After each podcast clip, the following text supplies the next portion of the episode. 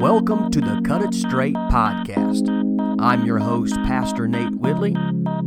Cut It Straight is a podcast helping you pursue excellence in your preaching and ministry.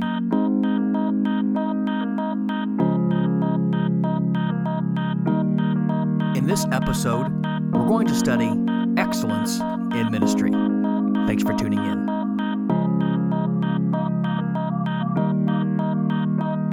Welcome to the Cut It Straight podcast, episode 12. I'm your host, Pastor Nate Whitley. I want to say the beginning of this episode, thank you to so many who have been listening to the Cut It Straight podcast, who've sent me uh, messages through Instagram, Twitter, Facebook, email, uh, giving me some great feedback, how you're enjoying uh, this podcast. And you don't know how much that blesses me knowing that uh, so many of you are listening to this and that you are desiring excellence in your ministry. And listen, connect with me uh, on social media, uh, Twitter at NS Whitley. Uh, go to Facebook, type in NS Whitley, go to my page, like it, follow it. Uh, also, uh, you can go to my website, nswhitley.com. I have lots of articles, theology, biblical studies. I actually began a new series uh, on my website entitled uh, Wisdom for Young Men. I have several of those lessons available there at nswhitley.com. And I just recently started a new podcast on my website called the Bible Exposition Podcast. And we began a series called God's Plan for Redemption. And we're looking at God's plan of redemption from Genesis to Revelation. We're going to have eight lessons in that series, and lesson one is available on my website right now. Uh, the, the the Bible Exposition podcast is only on my website at the moment. Uh, hopefully, in the near future, it will be on iTunes and other uh, outlets. But you can listen to the audio. You can read my notes. Uh, the Bible Exposition podcast. You can kind of see how I do uh, teaching and preaching, and you can kind of see the method that we talk about here in action and practice on the Bible Exposition podcast. So connect with me uh, through my website, through Twitter, Facebook, Instagram, and uh, I'd love to hear back from you. In today's episode, we're going to look at excellence in ministry. 2 Timothy 4 and 5, Paul says this As for you, always be sober minded, endure suffering, do the work of an evangelist. And then he says, fulfill your ministry. Ecclesiastes 9 and 10 says, Whatever your hand finds to do, do it with all of your might. Whatever your hand finds to do, do it with all your might. What do you think of when you hear the word excellence? Do you think of perfection? Uh, do you think of hard work and effort? Let me just rehearse for you briefly the type of ministry and the standard of ministry that Paul set for Timothy uh, in these two letters, 1 Timothy and 2 Timothy. If you read through these two letters, and you can also include Titus and the pastoral epistles, but for Timothy, Paul set such a high standard for Timothy. Let me just read a few of these things uh, that Paul was asking Timothy to pursue and to accomplish in ministry. Uh, Paul instructed Timothy that he must correct those teaching false doctrine and call them to a pure heart, a good conscience, and a sincere faith. He instructed Timothy that he must fight for divine truth and for God's purposes, keeping his own faith and a good conscience. He instructed Timothy that he must pray for the lost and lead the men of the church uh, to do the same. Uh, he must call the women of the church in Ephesus to fulfill their God given role of submission and to raise godly children, setting an example of pure faith, of love, of uh, sanctification, and self restraint. He, Paul instructed Timothy that he must carefully select spiritual leaders for the church on the basis of their godliness and their virtue that he must point out error and those who taught it. He must be constantly nourished up in himself on the words of Scripture and sound teaching and doctrine. He must avoid myths and false doctrines. He must discipline himself with the purpose of godliness. He must boldly command as he teaches the word of God's truth. He must be a model, an example of spiritual virtue for all to follow. He must faithfully read, explain, and apply Scripture privately and publicly. He must be constantly pursuing and progressing toward Christ's likeness in his personal life. He must be gracious and gentle in confronting the sins of the people. He is to give special consideration and care to those who are widows. He must honor faithful pastors who work hard and never receive an accusation against any of them unless it is in, in two to three witnesses. Th- two or three witnesses. He must choose church leaders with great care. Timothy is to make sure that they are proven and that they are mature in the faith. Timothy must take care of his physical condition so he is strong to serve the church in Ephesus. He must flee the love of money and pursue righteousness, godliness, faith, love, perseverance, and gentleness. These are the things that are just written in 1st and 2nd Timothy. Paul says to Timothy that he must fight for the, the, for the faith against all enemies and all attacks. He must keep all the Lord's commandments he must guard the word of God as a sacred trust, the deposit that was given him. It's a treasure. He must keep the gift of God in him alive and fresh and useful. He must not be timid, but he must be powerful in the Spirit. He must never be ashamed of Christ or anyone who serves Christ. He must hold tightly to the truth that he had been taught, and he must guard it and fight for it. He must be strong in character and integrity. He must reproduce himself in others, in other young ministers. He must suffer difficulty and persecution for all who live godly in Christ will suffer persecution. He must keep his eyes on Christ at all times. Timothy is to lead with authority. He must interpret and apply Scripture accurately, rightly dividing the word of truth. He's to avoid useless conversation that leads only to more ungodliness. Timothy is to be an instrument of honor. He's to be set apart from sin, and he must be useful for the Lord. He is to flee youthful lusts and pursue righteousness, faith, and love. He's to refuse to be drawn into philosophical and theological wrangling. He must not be an arguer, but he must be kind, teachable, gentle, and patient, even when he is wronged. He must face dangerous times with a deep knowledge of the Word of God.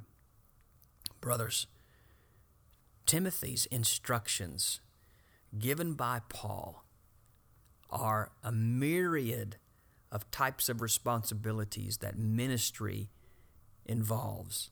Ministry is a complete and life giving commitment. There are no shortcuts or hidden routes. There's not a special book, there's not a special pill, there's not a special method. The only thing that we're going to have that's going to bring excellence in our ministry is hard work. And as we see in these two letters to Timothy that Paul has written, ministry is more than just preaching. Paul's instructions to Timothy for ministry don't always have to do with preaching and teaching, but his instructions included Timothy's own life. It is investing in others. It is correcting others.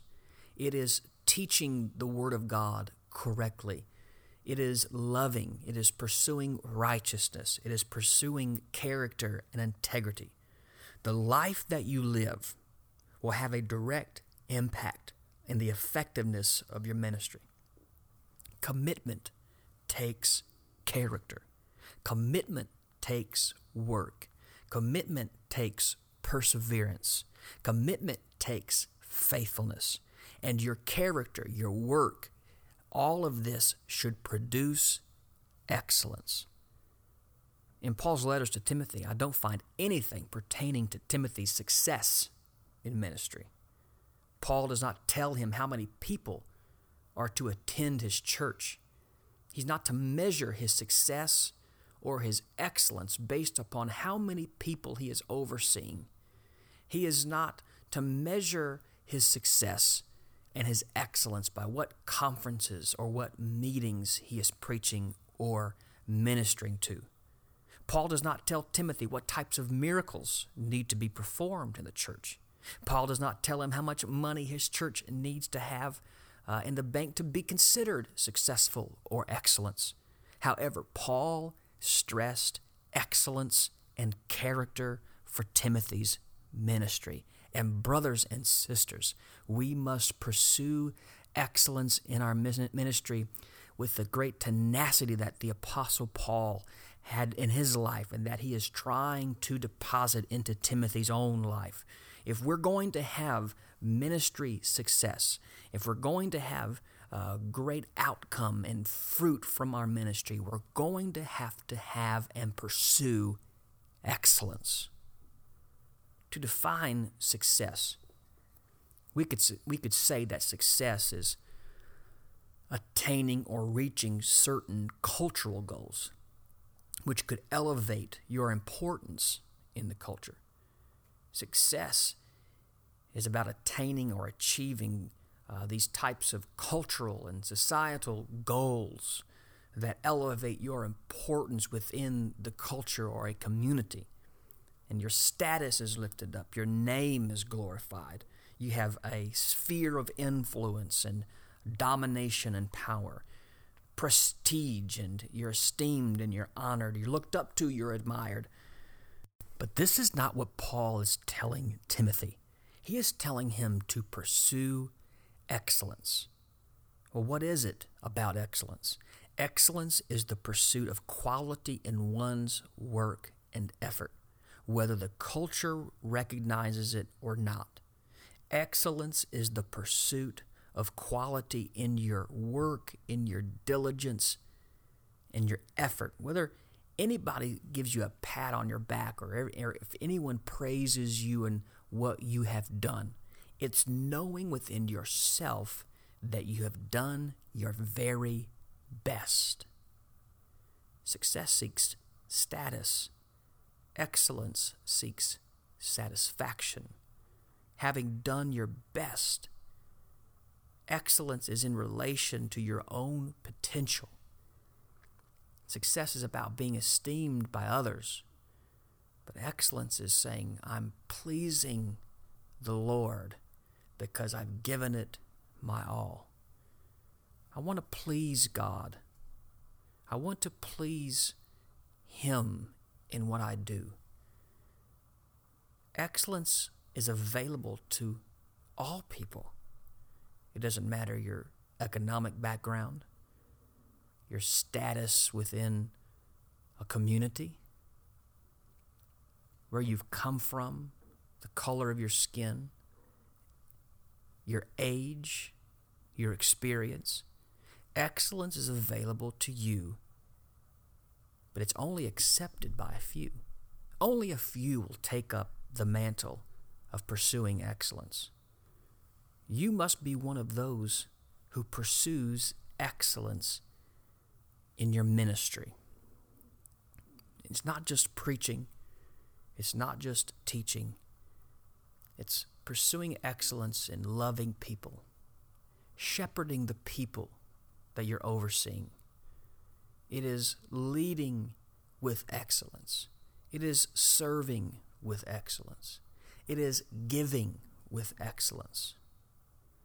The faithful minister knows the seriousness, the content, the scope, the urgency, the attitude, the cost, the extent of your commission, your goal, and that is excellence. What does he say at the end of verse number five? What we read, he says, fulfill your ministry. In the Greek, that means to fulfill your service. Fulfill means to accomplish it, to fill it up. Do it all. That's what he's telling Timothy. Do it all. Do it all with excellence. Accomplish your call. Fulfill your ministry.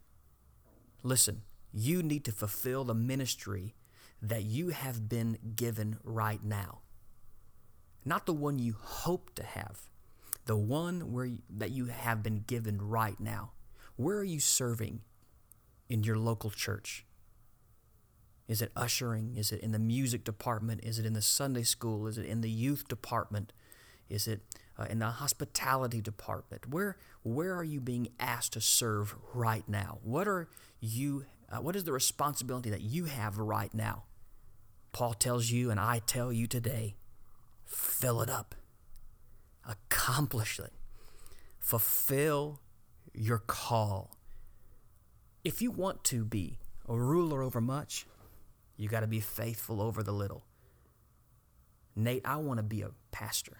I want to be an evangelist. I want to be a missionary. I want to be a great preacher, teacher. But right now, I just feel like ushering, music ministry, Sunday school ministry, youth department ministry is just a little beneath me. If you're going to be what God has called you to be, you need to fulfill the ministry that you have been given right now. Whatsoever your hand finds to do, do it with all of your might. You may not be in the pulpit, but you could be an excellent usher. You may not be on the platform leading in worship, but you can still be leading in worship from where you're sitting. You may not be in front of thousands of people, but you can teach and preach to those children faithfully every week. But you're to do it with excellence. Give it all of your might. Put the time and the prayer into it. If you want to be recognized by others, if, you, if your desire is praise from others, you'll never get it. But if you are desiring to hear the Master say, Well done, my faithful servant, then you will pursue excellence where you are. Be the best usher, be the best musician, be the best Sunday school teacher. Love on people, serve with passion and excellence. I read the story several months ago that the man who had created the Statue of Liberty, he worked so diligently in the, in the details. But one of the details that he probably could have skimped on was the top of Lady Liberty's head. This was going to be the largest standing edifice. There were no huge skyscrapers in New York. There were no helicopters or airplanes at the time that the Statue of Liberty would be delivered to the harbors of New York. But yet, that man took time and effort and put excellence in the details, in the things that no one would ever see. Little did he know that hundreds of planes and helicopters would fly over that beautiful statue all these years later to see the top of that. What can you do with excellence that nobody sees? What can you do with pride, hard work, diligence that nobody sees? If you'll be faithful over a little, you'll be a ruler over much. If you will fulfill your ministry, and if you will put your hand to the plow and work with diligence, you will have excellence in your ministry.